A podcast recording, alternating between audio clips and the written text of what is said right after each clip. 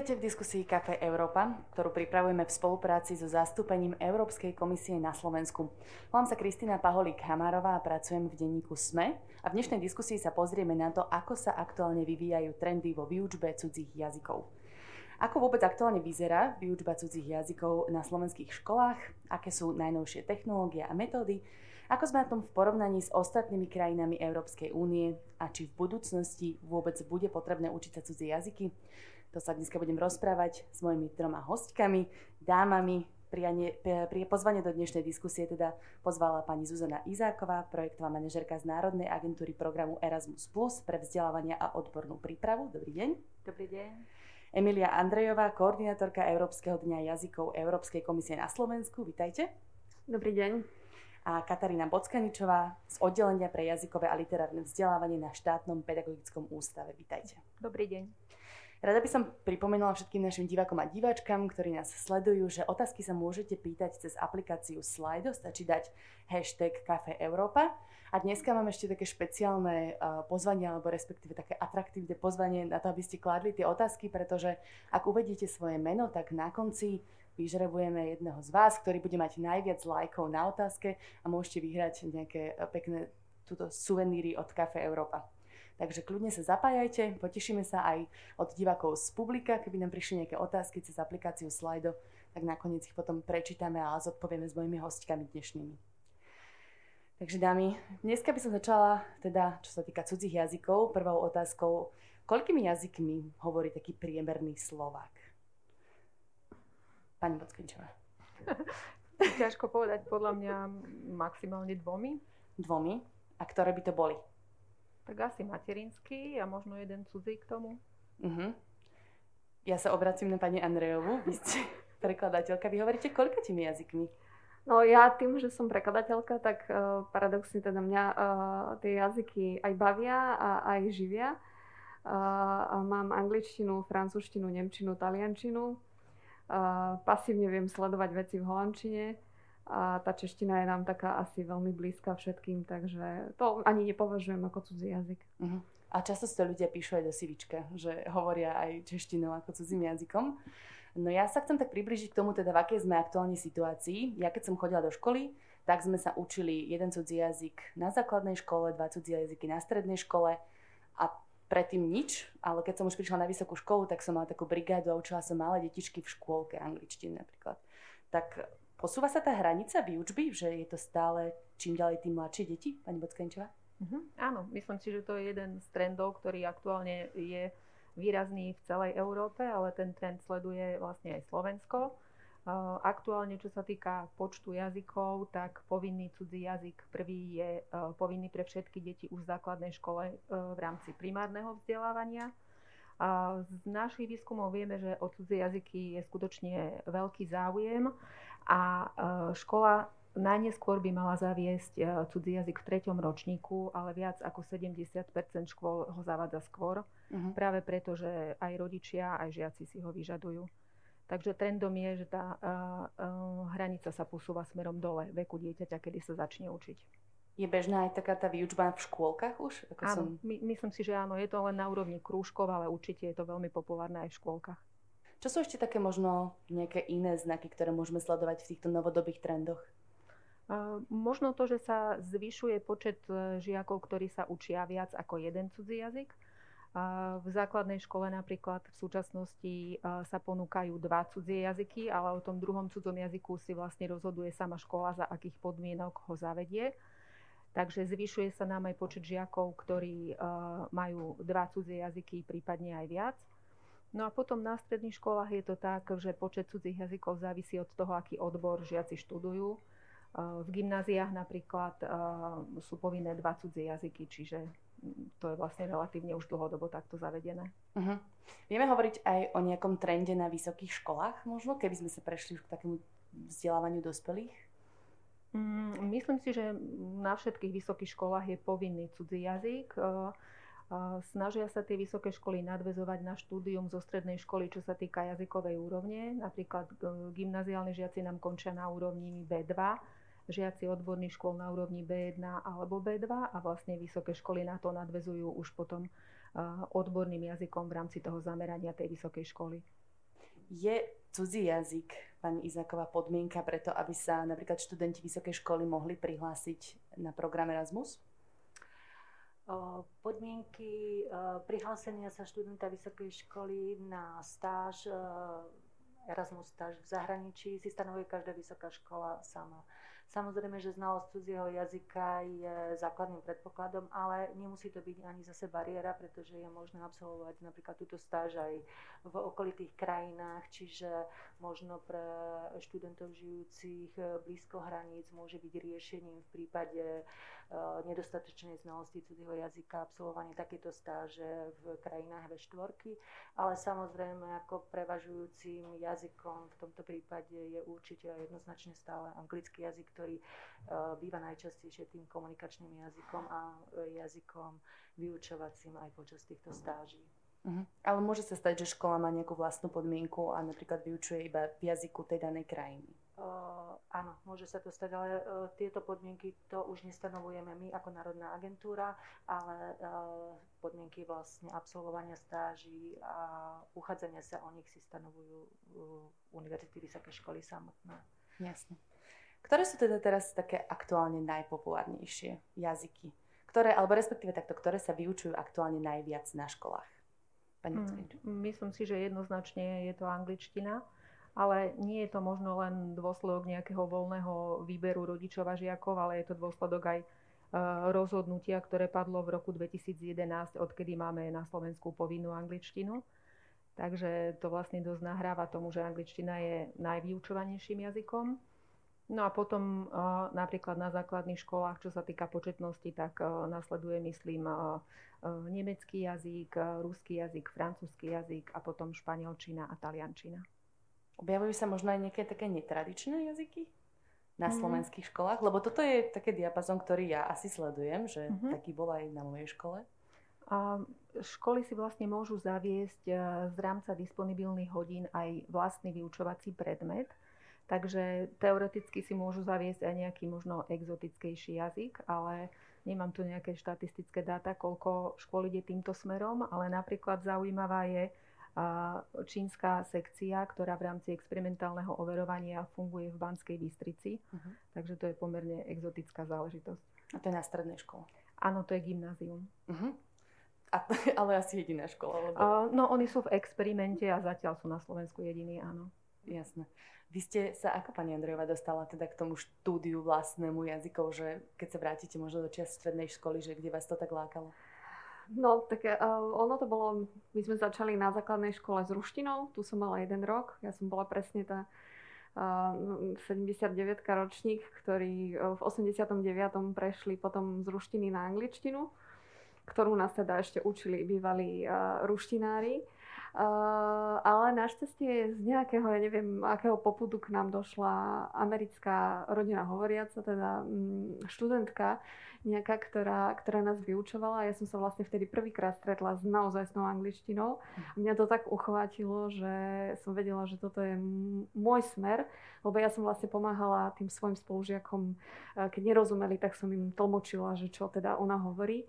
A ja som sa učila cez pesničky. Mňa strašne bavilo počúvať tie, tie pesničky a vedieť, o čom spievajú a neviem, či ešte po, budú si niektorí pamätať, Bravo vychádzalo. A tam na zadnej strane boli texty pesničiek, takže tie sa dali ľahko s pomocou slovníčka uh, prekladať. A potom už to bolo, na, na to nadvezovalo. Prišla Nemčina na strednej škole, tu som akože úprimne neznášala. Mhm. Až kým som sa, alebo zase život chcel, dostala do Nemecka, kde som praxovala, kde som vlastne uh, vykonávala počas prázdnin nejakú prácu a vtedy som bola v kontakte s takouto hovorenou. Mm, všetci sme každý deň, jednoducho už sa mi odsnívalo v Nemčine. Vtedy bola angličtina na ústupe. A potom, keď som skončila s týmito dvomi, teda skončila, hej, akože už som si myslela, že už viem, uh-huh tak som si povedala, že tak čo za, za akože, aký ďalší a francúzština a tá taliančina tiež, dovolenky v Taliansku a ja sa potrebujem vedieť dohovoriť. Ja neznášam, keď prídem do krajiny a neovládam ten daný jazyk, lebo si neviem vypýtať ani vodu v reštaurácii a to mi naozaj prekáža.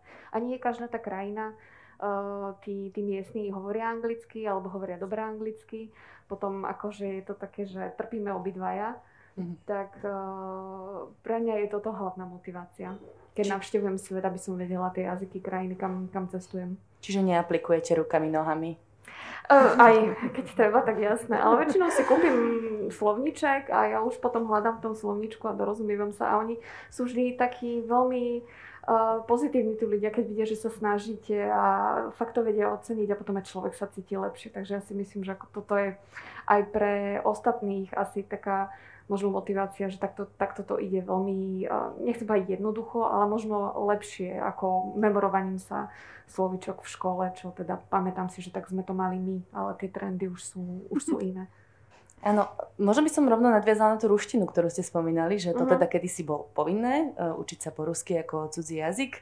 Teraz ste spomínali, že od 2011 toho je povinná angličtina. Ako sa ten historický vývoj tak vyvíjal? Že bola iba angličtina, predtým bola ruština, bolo medzi tým niečo povinné, alebo že nie, myslím, že medzi ruštinou a angličtinou povinnou bol úplne voľný výber jazykov a išlo to, išlo to vlastne podľa toho, čo bol záujem a podľa toho, čo školy dokázali e, zabezpečiť, akých mali učiteľov.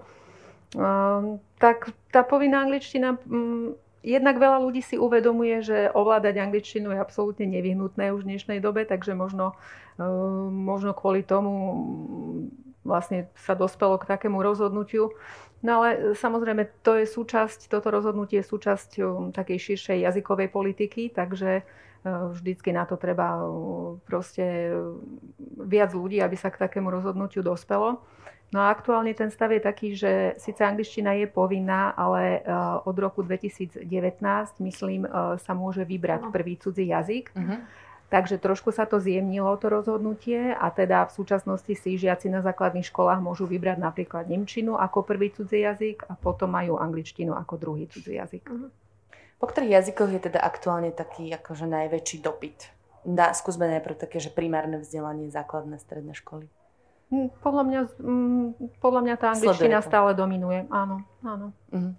Možno, že ak by som to ja mohla tak e, len doplniť takou, takou všeobecnou informáciou, tak e, aj z mhm. výskumu, štatistického výskumu Euro e, barometra vlastne vyplýva, že nie je to nejaké špecifikum Slovenska, ale všeobecne vlastne v rámci priestoru Európskej únie vlastne ten anglický jazyk je absolútne dominantný a a už je vlastne dneska považovaný ako keby za štandardnú zručnosť, e, ktorú vlastne každý, ktorú by mal disponovať každý Európan. Že už je to niečo ako ten prvý cudzí jazyk, ako niečo úplne také samozrejme. Že uh-huh. bez čoho už ťažko by sme možno aj vzájomne komunikovali a dohadovali sa.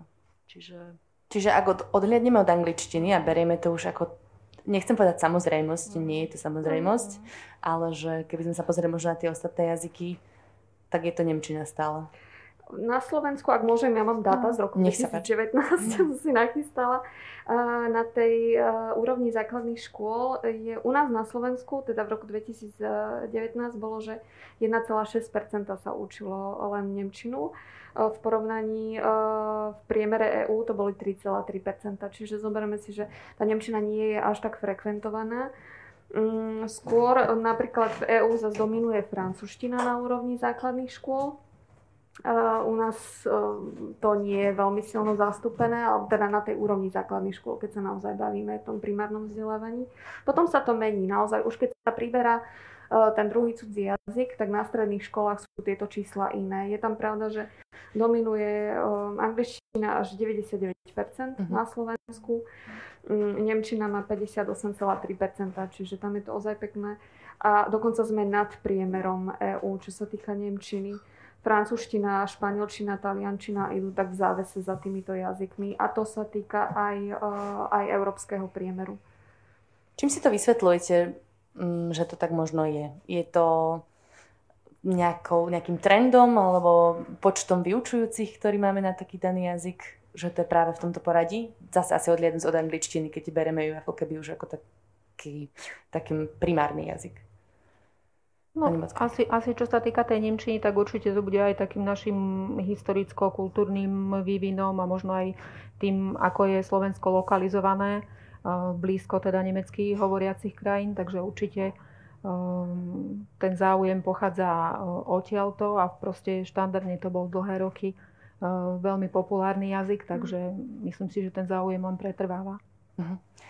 Chcem sa tak načrtnúť, a to sú jazyky národnostných menšín, že či sa toto dá považovať za výučbu cudzieho jazyka, keď napríklad sa v nejakej škole učia maďarčinu.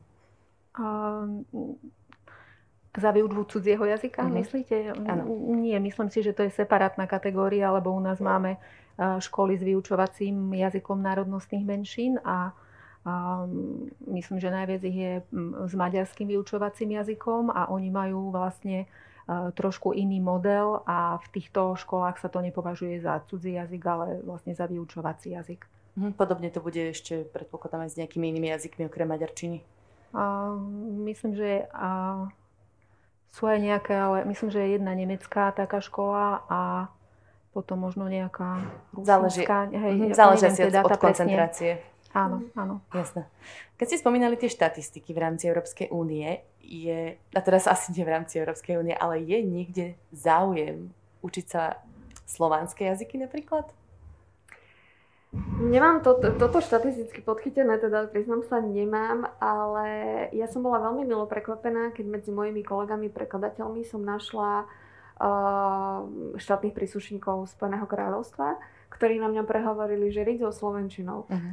A ja som vtedy zostala pav a oni naozaj uh, v Spojenom kráľovstve majú fakulty, kde sa učia tieto slovenské jazyky a, a ten záujem tam pretrváva. Takže skôr by som povedala, že s týmto začínajú uh, ľudia až na univerzitách, že to nebude otázkou nejakých stredných škôl alebo základných škôl nebodaj, ak sa ne, nebavíme o nejakých pohraničných regiónoch. Uh-huh. Určite e, fungujú aj vlastne na našich vysokých školách, napríklad konkrétne aj na Slovenskej technickej univerzite jazykové centrum, ktoré vlastne sa zaoberá vyslovene e, jazykovou prípravou zahraničných študentov, ktorí prichádzajú e, z tretich krajín a vlastne študujú potom aj v našom jazyku na našej univerzite. Takže Hej. Je, určite je. Mala som už tu čest sa stretnúť s niekoľkými cudzincami a cudzinkami, ktorí si našli záľubu v slovenskom jazyku a presne prišli sem, vyštudovali si slovenčinu. A je to celkom zaujímavé to sledovať, lebo predpokladám, že je to veľmi náročné pre hoci koho zo zahraničia. Určite. Tak ako my hovoríme, že francúzština je náročná, tak potom keď si zoberieme, že aké my máme pády, vzory a všetko možné, tak no. francúzština sa na nás nechytá. Hej. Prejdeme k tým takým novým metodám, možno formám výučby jazykov, aké teraz možno dominujú na stredných a základných školách? No, tých metód je strašne veľa a možno takým zahrňujúcim termínom, ktorý sa, ktorý sa používa v dnešnej didaktike je tzv. činnostne zameraný prístup k vyučovaniu cudzích jazykov. No a v rámci tohto prístupu sa samozrejme rôzne metódy môžu kombinovať, ale asi také najdôležitejšie je, aby to učenie bolo zážitkové, aby žiaci sa dostávali do reálnych situácií, ktoré sú veľmi podobné komunikačným situáciám v bežnom živote, aby sa vychádzalo zo situácií, ktoré sú im blízke, um, alebo z tém, ktoré sú blízke žiakom, čiže také ako moja rodina, moje najbližšie okolie, moja škola, proste začínať s tým, čo už majú navnímané a potom postupne to rozširovať. Čiže nie je to len o tom slovičkárení? To určite nie. To je niečo, čo už podľa mňa je veľmi, veľmi dávno prekonané, aspoň teda pevne dúfam. Mhm. A to je niečo, čo už fakt e, nefičí a teda dneš, dnešná, dnešné vyučovanie by malo byť najmä zasadené do kontextu a nie, nemalo by byť e, e, vlastne nemalo by vychádzať z nejakého biflovania slovičok. Uh-huh.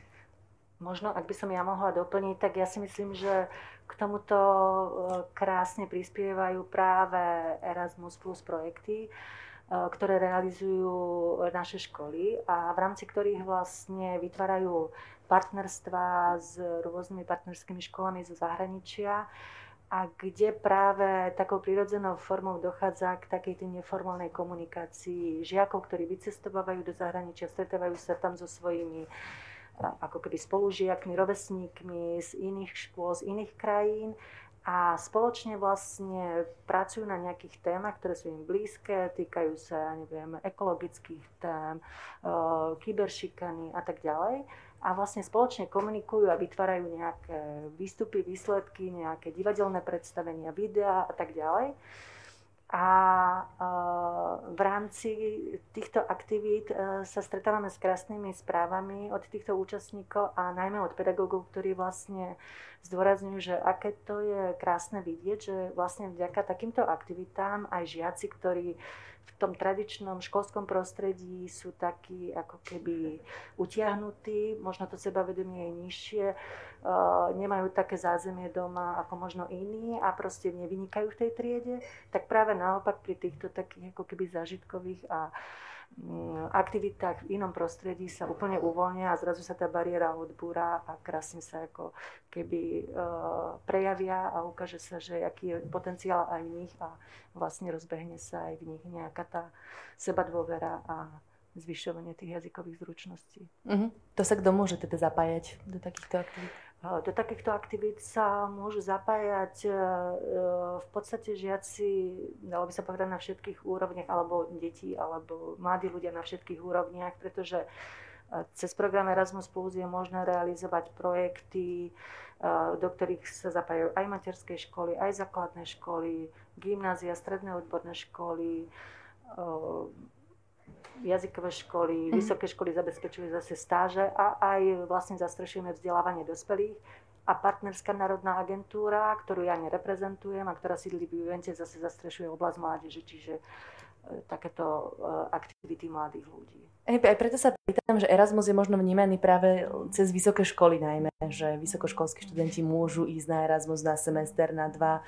A tak preto ma to tak zaujalo, keď ste hovorili o tých divadlách, že asi je pre mladšie ročníky. Áno, áno, toto veľmi pekne ďakujem za otázku, lebo s týmto sa veľmi stretávame, že každý je taký prekvapený, alebo často sa s tým stretávame stále, napriek tomu, že program Erasmus Plus už v predchádzajúcom programovom období tu 7 rokov pôsobil tak, že vlastne zastrešuje veľmi uh, širokú škálu cieľových skupín, tak stále uh, zistujeme, s prekvapením, že mnohí ľudia to majú zafixované a spojené výsostne iba s vysokoškolskými študentmi. Ale ten záber je oveľa, oveľa širší a naozaj teda pokrýva ako keby všetky tie úrovne vzdelávania a vlastne vývoj človeka od materskej školy až po ten seniorský vek. No. Ja to náhodou viem, lebo moja mama je učiteľka angličtiny a ona teraz rieši presne takýto program so eh, zahraničnou partnerskou školou pre svoju strednú školu, na ktorej učí. Hej. Takže je to zaujímavé, lebo tiež sama som ako keby nemala túto predstavu o tom, že Erasmus môže byť aj pre mladšie deti. Je Erasmus populárny naprieč jednotlivými európskymi krajinami, že je to stále o, o tento program je enormný záujem naozaj v rámci celej EÚ. Ak dúfam, že spomiem správne, tak 3 milióny už vlastne študentov absolvovalo tento program. A naozaj aj tie školy, ktoré sa zapájajú do toho, tak z každej krajiny vidíme, že naozaj slovenské školy môžu spolupracovať s ľubovoľnou školou, ktorú si vyberú. Uh, stále ako keby je na to vyhradený dostatočne veľký rozpočet, pretože Európska únia v tom vidí potenciál vlastne celé je to postavené na tom, že do roku 2025 tu chceme mať európsky vzdelávací priestor, kde vlastne vzdelávanie alebo učenie sa nebude mať žiadne bariéry, aj čo sa týka výskumu že okrem svojho materinského jazyka naozaj ľudia budú ovládať ďalšie dva jazyky, plynule v nich komunikovať a, a budú si vlastne uvedomovať to, že sú Európania a že tu máme nejaké naozaj bohaté európske dedičstvo a, a našu rozmanitosť aj jazykovú, aj kultúrnu. Takže práve tým pádom Európska únia podporuje programy ako je Erasmus+, Európska značka pre jazyky, potom existujú portály e-twinning, ktoré určite školy všetky poznajú, um, Education School Getaway, uh, kde sa veľmi ľahko nadvezujú spolupráce a kde uh, učitelia vlastne nájdú um, jednak príležitosti, ako, ako spolupracovať, ale aj možno inšpirácie, eh, ako postupovať pri výučbe cudzích jazykov. Ak by sme sa teda zhodli, že toto je jeden z takých možno najlepších spôsobov, ako sa naučiť ten eh, cudzí jazyk, a tak myslím, že určite bude našich divákov zaujímať, že ako sa teda môžu na takéto niečo dostať, alebo mm. pre svoje deti teda. Myslíte zapojiť sa do programu Erasmus+? Áno, či musia čakať na nejakú iniciatívu školy, alebo je to skôr o osobnej iniciatíve, že kde by mali hľadať tie informácie? Mm-hmm.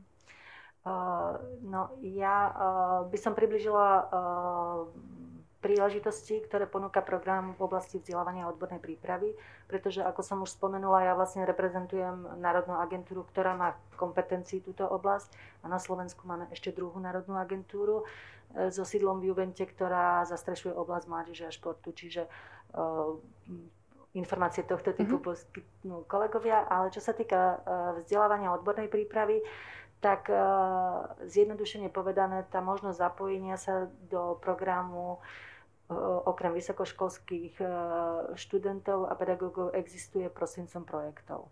Čiže v rámci programu sa poskytuje obrovský priestor jednotlivcov, hovoríme tomu, ale tí jednotlivci sa nemôžu ako fyzické osoby uchádzať o nejaký finančný príspevok, o nejaký grant, ale vlastne pod hlavičkou svojej organizácie, svojej inštitúcie, svojej školy sa vlastne zapájajú do projektov, ktoré tieto školy, tieto organizácie pripravujú a v rámci ktorých vlastne vycestovávajú do zahraničia a buď sa zúčastňujú na tých mobilitách, alebo uh, sa zúčastňujú projektov, ktoré predstavujú nejakú nadnárodnú spoluprácu.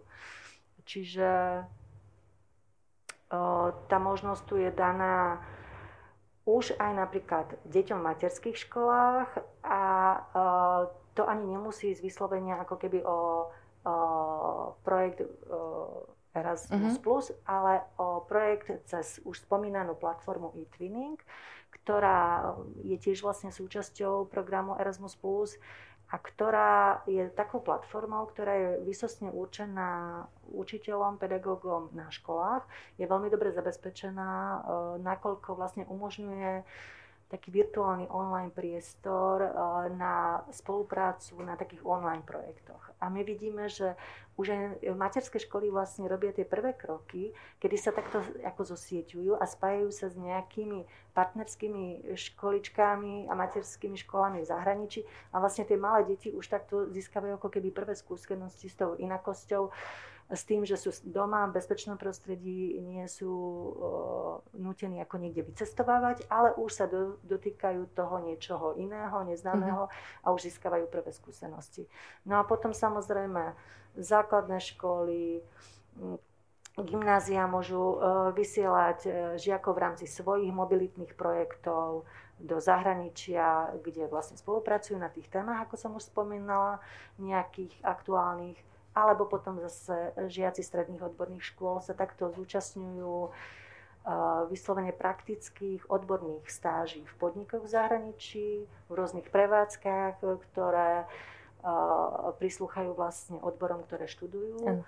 A samozrejme vysokoškolskí študenti, vysokoškolskí uh, pedagógovia vycestovávajú na stáže. No a máme tu aj zastrešené vlastne vzdelávanie dospelých, kedy môžu odborníci, ktorí pôsobia vo vzdelávaní dospelých, vycestovávať, alebo môžu aj už od e, tohto roku ako novinka vycestovávať tzv. dospelí učiaci sa e, s nedostatočnými zručnosťami. To je taký veľmi... Či možnosti je, možnosti je naozaj. Povedali by ste, že možno každý človek by si mal vyskúšať takýto nejaký jazykový pobyt, aby tak možno lepšie nasal ten cudzí jazyk, alebo vôbec sa zoznámil s nejakou cudzou kultúrou? Určite by som to odporúčala, pretože ma až priam prekvapuje, že niektorí študenti, vrátim sa k tomu, teda áno, najbežnejšie je to tak, že študenti počas svojho univerzitného štúdia vycestujú na Erasmus+, a ak niekto naozaj nevycestuje, tak sa vždy pýtam, že prečo. Lebo tie možnosti tu sú. My sme za mojej éry teda všetké možnosti neboli a ľutujem to. Pretože ten pobyt v tej krajine vám dá oveľa viac ako nejaké poučky v knihe, eh, že ste len čítali, že takýto sviatok tam ja, takto to oslavujú, ale keď to zažijete naozaj, vcucne vás to do tej kultúry, nehovoriac o tom, že zažívate úplne bežné situácie počas toho semestra, alebo počas nejakého pobytu v zahraničí, dajme tomu ochoriete, musíte si hľadať lekára, mm-hmm. idete, um, ja neviem, potrebujete sa dostať z bodu A do bodu B. Čiže toto sú presne tie, tie situácie, ktoré vám najviac um, stimulujú využívanie jazyka, pretože samozrejme, že um, každý ten jazyk má nejaký počet slov a my možno využívame, ja neviem, petinu z toho, uh-huh. alebo ešte aj menej, ale vďaka tomu, že vy sa musíte v tých situáciách vynájsť, tak, tak si rozširujete slovnú zásobu. Myslíte, že je to dôležité, alebo teda skôr akým spôsobom sa takéto metódy alebo takéto aj možnosti dostávajú k učiteľom a učiteľkám na Slovensku? Že vedia si nájsť napríklad takýto jazykový kurz alebo vedia sa do takého niečoho zapojiť? No, myslím si, že väčšina učiteľov jazykov na Slovensku vie o aktivitách, ktoré sme teraz spomínali a naozaj tie partnerstvá medzi školami sú veľmi časté. Mnohé školy sú veľmi aktívne, už základné školy to vlastne každý rok vidíme, keď sa vyhodnocujú rôzne súťaže. Takže myslím si, že jazykári majú veľkú výhodu, že sa dostanú k zdrojom, ktoré sú v cudzích jazykoch a ktorým oni rozumejú. Aj čo sa týka napríklad e, príprav na hodiny, tak majú naozaj obrovské možnosti, lebo existuje strašne veľa rôznych vzdelávacích portálov, odkiaľ si môžu stiahovať veci, odkiaľ môžu preberať veci ktoré potom na výučbe e, využívajú, takže jazykári sú na tom podľa mňa oveľa lepšie ako učitelia niektorých mm-hmm. iných vyučovacích mm-hmm. predmetov. Myslíte, že vyučujúci cudzích jazykov by mali absolvovať takýto pobyt v krajine toho jazyka, ktorý uh, vyučujú? Určite, podľa mňa určite áno. Je to veľmi prínosné pre každého lebo jedna vec je naozaj naučiť sa cudzí jazyk na nejakej úrovni, ale druhá vec je ho potom e, využívať v tej cieľovej krajine, kde to nie je teda len o tom jazyku, ale aj o tých rôznych kultúrnych vnemoch, ktoré vlastne nastávajú a ktoré sa nedajú úplne do detajlov nasimulovať niekde v učebni. Mhm. Ale teda zatiaľ to nie je povinné? Zatiaľ to nie je povinné, ale uh, inštitúcie Európskej únie to jednoznačne odporúčajú, že by to malo byť základ, aby absolventi štúdia cudzích jazykov, ktorí idú vyučovať, ktorí budú pedagógmi, absolvovali takýto semester, minimálne jeden v zahraničí. A už len na margo toho môžu chytiť aj dobrý prízvuk. Áno, jednoznačne. No, a teraz ale nám to trošku komplikuje situáciu, situáciu pandémia, lebo znie to veľmi pekne vycestovať do zahraničia, absolvovať jazykový pobyt a tak ďalej.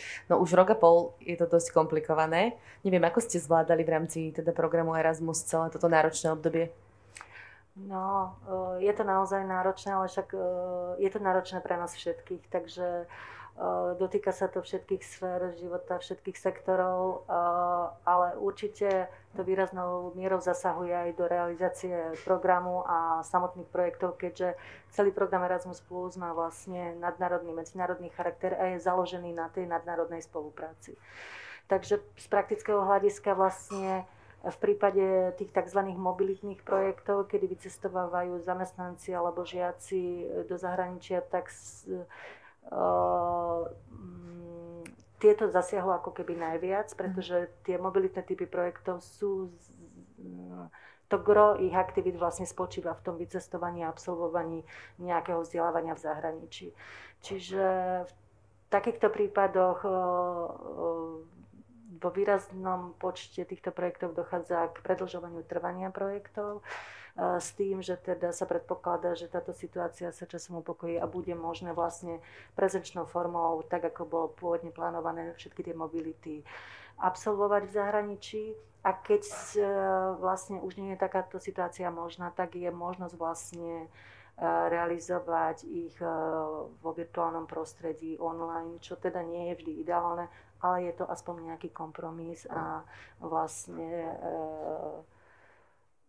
riešenie tejto situácie uh-huh. momentálne. V prípade teda... tých strategických partnerstiev, kde spolupracujú tí partnery, tak tam e, je to trošku jednoduchšie, pretože predsa len, keď tí partnery spolu spolupracujú a vytvárajú nejaké výstupy, tak ten online priestor im ponúka oveľa lepšie príležitosti na tú komunikáciu a zdieľanie tých svojich materiálov, ako je to pri tých mobilitných projektoch, kde to vycestovanie je kľúčové. Ale teda pre tých, čo čakajú, tak ešte je tam šanca.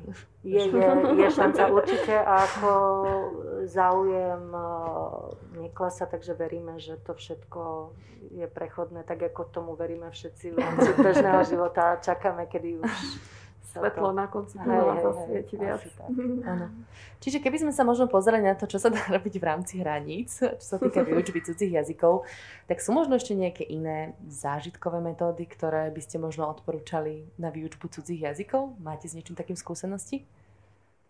Pani Vackaničová? Mm, no, priznám sa, že ja zdráham sa trošku menovať nejakú jednu metódu, aby to nevyzeralo, že nejaké ostatné nie sú dosť dobré. Takže asi by som ozaj ostala iba pri tom, že činnostne zamerané metódy, metódy, ktoré majú centre záujmu žiaka ako používateľa jazyka, ale zároveň ako sociálneho činiteľa, ktorý funguje v rámci nejakej situácii v interakcii s ostatnými kde by mal prakticky riešiť nejaký, ne, nejakú činnosť, ktoré by mal byť výstup, ktorý spoločne potom zdieľajú a možno prezentujú žiaci navzájom. Uh-huh. Ja som teda raz, nie, nie osobne sa toho účastnila, ale moje kamarátky chodili na taký kurz španielčiny, kde sa napríklad išli spolu nájsť do reštaurácie a museli uh-huh. si všetky objednávať v španielčine. Uh-huh. Alebo sa išli spolu pozrieť do galérie a popisovali farby, jednotlivé veci v tej galérii v španielčine. Uh-huh. Tak je, ako keby takto si možno ja predstavujem nejakú zážitkovú formu vzdelávania. Áno. A to teda môže každý jednotlivec asi skúsiť aj sám, že nemusí to byť iba nejako inštitucionalizované. Ja si myslím, že v dnešnej dobe, keď máme toľko možností a valcujú nás tu sociálne médiá z každej strany, stačí sa pridať do nejakej skupiny, ktorá je možno takto orientovaná, či už je to zažitkové vzdelávanie, alebo e, len skupinka priateľov, ktorí sa presne stretávajú niekde pri kavičke. Hej tak uh, už aj to pomáha, že som vlastne v kontakte s niekým, kto je z tej krajiny, kto hovorí tým jazykom. A potom už keď prechádzame k takým tým možno ľahšie dostupným, stačí začať, e, ja neviem, čítaním. Uh-huh. Uh, mnohí odporúčajú naozaj začať čítať knižku v tom jazyku a nepozastavovať sa nad tým, že nerozumiem úplne každému slovu, lebo v podstate tomu obsahu rozumieme. Tak ako malé deti, keď si sadnú pre televízor a pustíte im kanál v inom jazyku, tak oni možno najskôr budú hovoriť, že nepočujem. To není o nepočutí, to je o tom, že síce nerozumie hneď na začiatku, ale necháte ho tam chvíľu, alebo budete opakovať, ja neviem, mm, každý druhý týždeň, aby som to teraz nepreháňala s tým, že koľko času trávia detská pred ale ono postupne začne nasávať a, a tie obrazy a všetko tie vnemy na ňo prejdú aj ten jazyk e, na ňo prejde, čím skôr sa začína. Samozrejme, deti sú ako špongie, tak oni to tak inak nasávajú ako my, ktorí už musíme spracovávať v tom mozgu asi oveľa viac mm-hmm. informácií. Alebo potom streamovacie služby, uh, pustiť si nejaký seriál v pôvodnom jazyku, dať si titulky, nedať si titulky, hej, to už nechávam na každom, že uh, ako si to chce stiažiť alebo potom populárny kanál s videami, kde naozaj uh, takisto malé slečny pozerajú, že ako si majú robiť make-up, hej teraz preháňam, ale takisto si nájdu niekoho, koho budú sledovať a v tom danom jazyku oni potom jak papagaje opakujú. Takže nie je to možno úplne tá zážitková forma, ale je to forma, ako sa dostať do toho jazyka mimo školy, ak sa bavíme o tom, že teda jednotlivcov a nie uh, ako organizovanú skupinu v triede. Mm. Stretla som sa presne s takým, že mám kamarátov, ktorí si naučili po anglicky skrz videohry. Mm. Lebo presne s niekým komunikovali, e, nejako streamovali alebo niečo také a proste vďaka tomu e, majú plynú angličtinu ešte aj s celkom dobrým prízvukom. Deti vedia veľmi pekne toto chytať. Mm-hmm. Aj nadávky, bohužiaľ. týmto videom. Mám to doma, viem o tom hovorím. Potom je ešte aj niekoľko možností na aplikácie. To napríklad ja používam veľmi rada, že sa učím cez nejaké aplikácie, podcasty a tak ďalej. To boli také tie moje alternatívne návrhy. Podcasty no. sú super, Hej. rozhodne, áno. A to komukoľvek. Keď idete niekde, ja neviem, cestujete presne do práce, hoci kde dáte si to do uší a počúvate a mm, raz si zvolím britskú angličtinu, raz americkú. Vždy je tam iná slovná zásoba, takže toto veľmi obohacuje tiež. No a teda na podporu takýchto inšpiratívnych nápadov možno a, a projektov, ako sa lepšie učiť cudzie jazyky, je zameraná aj iniciatíva Európska značka pre jazyky, ktorú organizuje práve Národná agentúra programu Erasmus+. A tam sa chcela dostať teda, že o čo presne ide, pretože deadline na odovzdávanie projektov je už budúci piatok 17. septembra. No, trošku posunutý 27. Pardon, zle som si našla na internet. Čiže 27. 27. septembra, áno. Uh, ide o veľmi takú sympatickú iniciatívu, uh, ktorej korene siahajú ešte do 90. rokov minulého storočia, čo znie desivo. Ale je to tak, lebo vlastne v 98. roku spustila Európska komisia iniciatívu European Label, ktorá získala na popularite a v roku 2001 sa preklopila už do dnešnej podoby do takej celoeurópskej jazykovej súťaže Európska značka pre jazyky, European Language Label.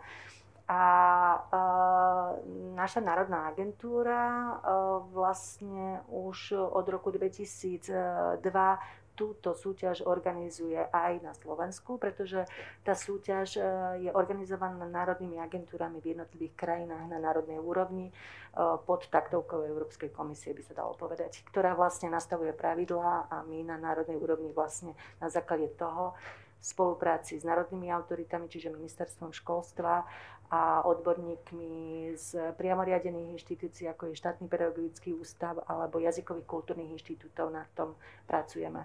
A celou podstatou alebo filozofiou, zmyslom tejto súťaže je vlastne zviditeľniť práve zaujímavé, inšpiratívne projekty v oblasti jazykového vzdelávania bez ohľadu na to, z akých finančných zdrojov boli financované, na aké cieľové skupiny boli zameriavané, proste zviditeľniť ich, dostať ich na svetlo sveta, eh, odprezentovať ich, ukázať ich aj iným, aby mm, sa súčasne ocenila tá práca ľudí, ktorí sa na nich podielali a ktorí vytvorili zaujímavé výstupy, ale súčasne aby aj inšpirovali alebo je, ich mohli využívať pedagógovia, učitelia, lektori, e, kdekoľvek inde. Mm-hmm. Takže to je zmyslom tejto súťaže, ktorú každoročne organizujeme. Tento rok je to už 19.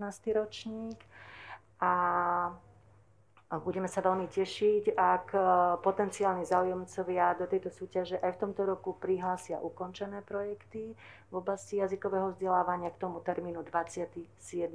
september. 2021 s tým, že všetky dôležité informácie si nájdú na stránke programu www.erasmusplus.sk.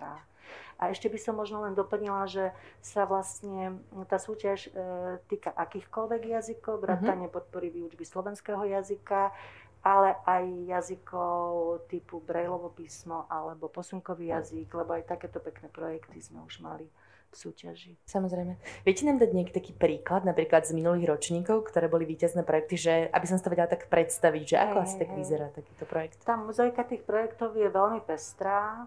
Uh, stretávame sa s prihláškami zo základných škôl, stredných škôl, gymnázií, jazykových škôl, univerzít. Čiže uh, za tých niekoľko rokov už sme ocenili 45 projektov, čo je pekné číslo. V priemere to býva vždy tak uh, tri projekty v rámci jedného ročníka. No, možno keby som e, spomenula ten e, posledný v roku 2020, tak vlastne tam sme mali veľmi milý a sympatický projekt Akadémie vzdelávania ČACA, ktorá spolupracovala mm, s jednotou dôchodcov, s miestnou organizáciou a zamerala ten svoj projekt práve na jazykové vzdelávanie seniorov vo mhm. vyššom veku, čo bolo hrozne sympatické a veľmi milé, pretože uh, uh, nešlo vlastne v rámci toho projektu len o to získavanie nejakých jazykových zručností e, starších spoluobčanov, ale malo to veľký zmysel aj z takého sociálneho hľadiska, že vlastne mali možnosť sa stretávať, Jasne. spolu komunikovať a proste tráviť spoločne voľný čas aktívne a plus ako im to dávalo obrovský priestor alebo proste ich motivovalo to, že mnohí dnešní starí rodičia vlastne majú svoje deti alebo svoje vnúčatá kdekoľvek po svete. Uh-huh. A koľkokrát už aj tam vzniká určitá jazyková bariéra, že sa vlastne nevedia ani možno dohodnúť s tými vnúčatami, alebo keby chceli ísť za nimi, tak sa cítia vlastne o, taký nesamostatný. Čiže to bol krásny projekt zameraný na tú vyššiu vekovú kategóriu, ale mali sme aj množstvo iných pekných projektov, mm-hmm. takže možno, že sa k nim ešte dostaneme. Našli by sa aj také, alebo viete si predstaviť, že by sa tam potom eh, možno nejakým spôsobom dostali do škôl? Nevravím, že implementovali vyslovene do nejakého vzdelávacieho programu, ale že by sa mohli školy inšpirovať takýmito Určite. novými projektami. Určite áno, lebo mnohé tie projekty uh, sú podávané do súťaže ako školské projekty. Uh, čiže tam súťažia všetky stupne škôl, aj stredných škôl, aj vysoké školy a mali sme niekoľko veľmi pekných projektov, kde naozaj už v rámci základnej školy s partnerskými školami napríklad vymýšľali nejaké slovníčky alebo mapovali životné prostredie vo svojom okolí, vyhodnocovali, čo sa tam deje, ako sa dá prispieť k zlepšeniu životného prostredia. Čiže častokrát tie projekty mm, ako keby cez jazyk riešia ešte nejakú ďalšiu nadväznú tému alebo tému ľudských práv. Čiže mm, áno, tie projekty sú priamo v školách, mnohé uh-huh. z nich a a zväčša, keď ten projekt skončí, tak tie školy ešte potom deklarujú, aký je dopad toho projektu. Čiže častokrát sa dostane výsledok, produkt z toho projektu do, do vlastne vyučovania priamo na tej škole a aj keď projekt skončí, tak ešte stále sa ten produkt toho projektu používa vlastne s mladšími žiakmi. Super. Tak dúfam, že to motivuje čo najviac ľudí sa prihlásiť aj do tohto ročníka, teda opakujem do 27. septembra je deadline. A teda celý tento september je taký jazykový, lebo teda 26. septembra si pripomíname Európsky deň jazykov, ktorý vyhlásila Rada Európy, myslím, že ešte v roku 2001. Ano. O čom je presne tento deň? Čo je možno jeho cieľom? Jeho cieľom je upovedomiť vlastne na to, že aká dôležitá je um, naša naša jazyková výučba, jednoducho to, že sa potrebujeme učiť jazyky, akú jazykovú rozmanitosť vlastne v Európe máme. Máme síce len 24 úradných jazykov, ale tých všetkých jazykov, ktoré sa v rámci Európy používajú, ktorými sa hovorí až 225. Takže na to treba, ako snažíme sa práve tými projektami v rámci Európskeho dňa jazyka poukázať na na to, že tie jazyky sú okolo nás, čo nám prinášajú, čo nám uľahčujú, že prostredníctvom nich môžeme nadvezovať nové kontakty, nové priateľstva. Uh, sú určite vstupenkou do pracovného sveta. Naozaj ten dopyt firiem po jazykoch zručných ľuďoch je enormný. Uh, veľa podnikov má problémy s tým nájsť uh, zamestnancov, ktorí, ktorí majú také dobré jazykové vybavenie, ktoré by oni potrebovali.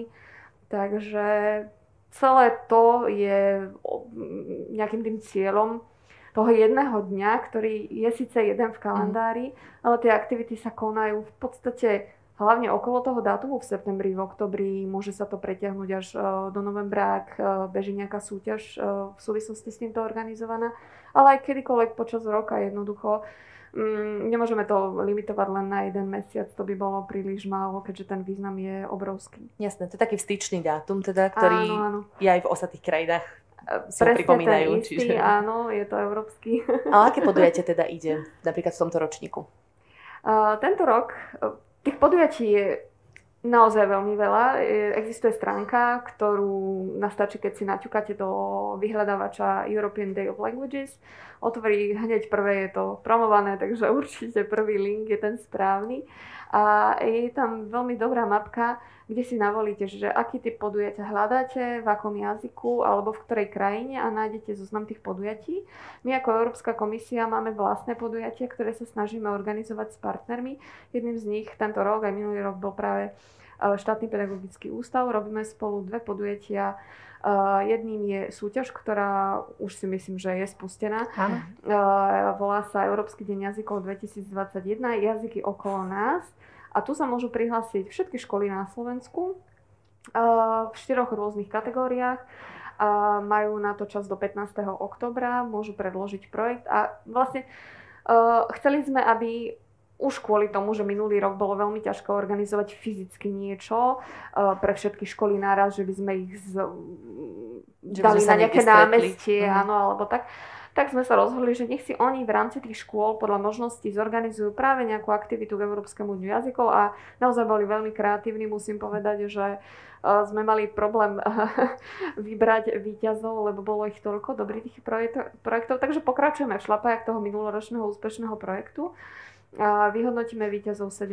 novembra, teda aspoň to sme si dali ako interný deadline, že by sme to dovtedy mohli stihnúť, lebo naozaj to treba všetko pozrieť a tým, že tých kategórií je viac, tak je toho dosť. A školy môžu vyhrať poukážku 300 mm, eurovú na nákup cudzojazyčnej literatúry, čo podľa mňa je veľmi fajn odmena a zase je to motivácia, aby možno tí deti čítali alebo si nakúpili komiksy cudzojazyčné alebo niečo takéto. A potom ešte máme aj práve pre učiteľov a aj tých, ktorí sa nemôžu zúčastniť fyzicky. Máme Európsky deň jazykov online, je to dvojdňové podujatie, kde budú prednášky, workshopy, v rôznych jazykoch. Opäť sa nám podarilo v spolupráci s jazykovými inštitútmi pripraviť veľmi dobrý program.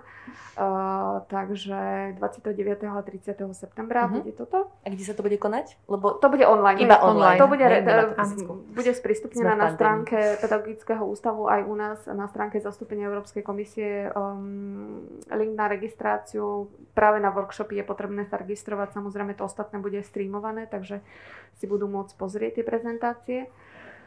A plus ešte potom som s ďalšími partnermi uh, pripravila Lingua quiz, čo je taký jazykový vedomostný kvíz, ktorý vás naozaj preverí, lebo nebol úplne jednoduchý minulý rok. A ten pobeží jeden mesiac od, ak sa správne pamätám, 24. septembra. Uh, tam sú tiež zaujímavé ceny uh, ako výhry, uh, smartfón, laptop, čítačka a tak ďalej, jazykové pobyty. Uh-huh. Uh, a to bude prístupné na stránke jazykového, teda lingua kvízu. Mm, no a budúci týždeň by som veľmi rada išla do Košíc fyzicky, kde sme pripravili podujatie, ktoré sa volá Speak Dating, uh, odvodené od Speed Dating. Áno, áno, veľmi pekná Čiže to hračka. budú, áno, ja milujem slovné hračky. A toto je také, dúfam, že to bude veľmi milé podujatie, kde vlastne skupinky žiakov sa dostanú k lektorom a budú mať 10 minút len na to, aby dostali taký ten prvý kontakt s tým jazykom a či ich to uchváti alebo nie. Takže ja som, ten výber sme nechali na lektorov že akým spôsobom tých žiakov budú chcieť upútať, ale budú mať na to, len povedali sme striktne 10 minút, viac sa nedá. Uh-huh. A, takže dúfam, že to naozaj vyjde. Takže že... preteky pre lektorov. To je... Preteky, pre... myslím si, že lektori ma budú neznašať po tomto podujatí, lebo sme pre nich pripravili 3 dvojhodinové sloty, ktoré budú mať rozkuskované na tých na tie 10 minútovky plus 5 minút na presun, lebo tí žiaci sa tam budú medzi tými triedami presúvať, ale myslím, že to tiež, ak by sa to podarilo a budúci rok bude lepšia situácia, tak by som toto chcela vo väčšom meradle a možno na viacerých miestach, lebo je to niečo, čo je kolegami v rámci Európy overené, funguje a ľudia to veľmi radi vyhľadávajú. Mm-hmm. Tieto speak datingy. Áno. Čiže ešte raz len pre zopakovanie, kde nájdú naši diváci všetky tieto informácie? Informácie nájdú na stránke uh, European Day of Languages, uh-huh. ktorú si treba dať do vyhľadávača, lebo to nie je to úplne jednoduché na vyslavikovanie teraz. A, a aj na stránke zastúpenia Európskej komisie v sekcii vzdelávanie a aj na, na stránke štátneho pedagogického ústavu. Dobre, tak dúfam, že sa vám zapojí čo najviac ľudí, už či online alebo osobne, a že sa dostanete do tých košíc. Dúfam aj ja. Predpokladám, že to komplikuje trošku veľké podujatie, ktoré sa tam bude konať. A, a, kvôli nemu sme museli presúvať dátum, pretože prvý, prvý dátum 14. som mala rezervovaný ja, ale hold, papež je papež. Papež nechodí každý, každý rok na Slovensku.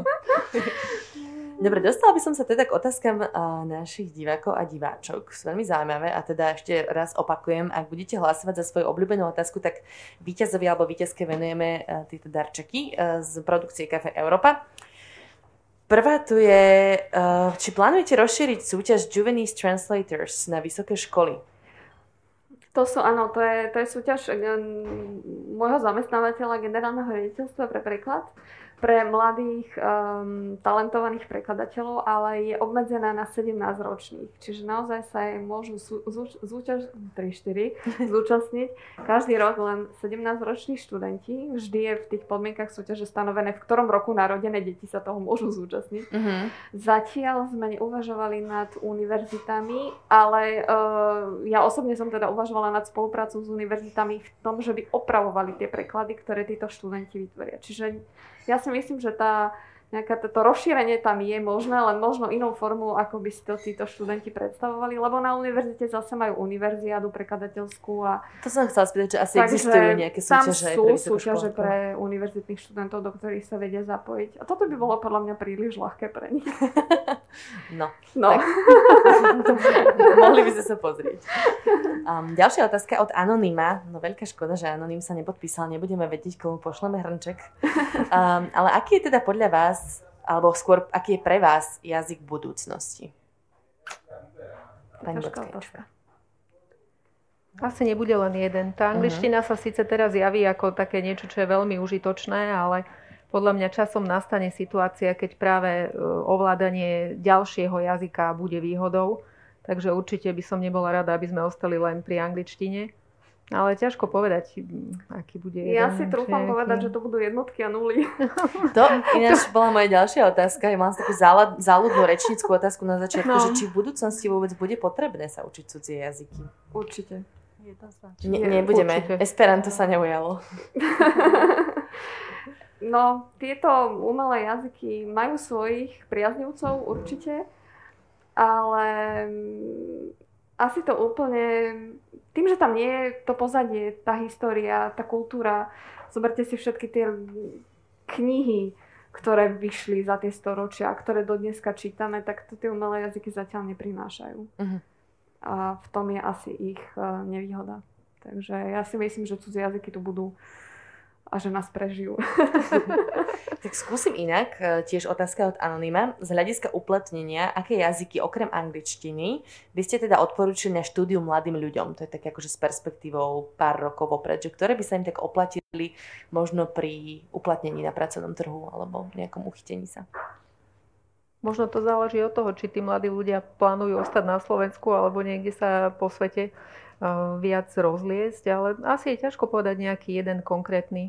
Ale tak na Slovensku určite je podľa mňa aktuálne dopyt potom, aby vedeli ľudia aj nemecky a francúzsky, čo je vlastne prepojené na našu ekonomiku, uh-huh. takže možno v rámci nášho územia okrem angličtiny tieto dva ďalšie jazyky, ale zase aj ostatné jazyky majú mnohé výhody, takže ťažko povedať čím viac, tým lepšie možno. A ono si treba uvedomiť, že ten pracovný trh je obrovský. Ano. Lebo to ano. nie je Slovensko. To je Jasne. celá Európska únia, kde máme vlastne mobilitu, voľný pohyb eh, pracovníkov a tak ďalej. Takže tam si treba už...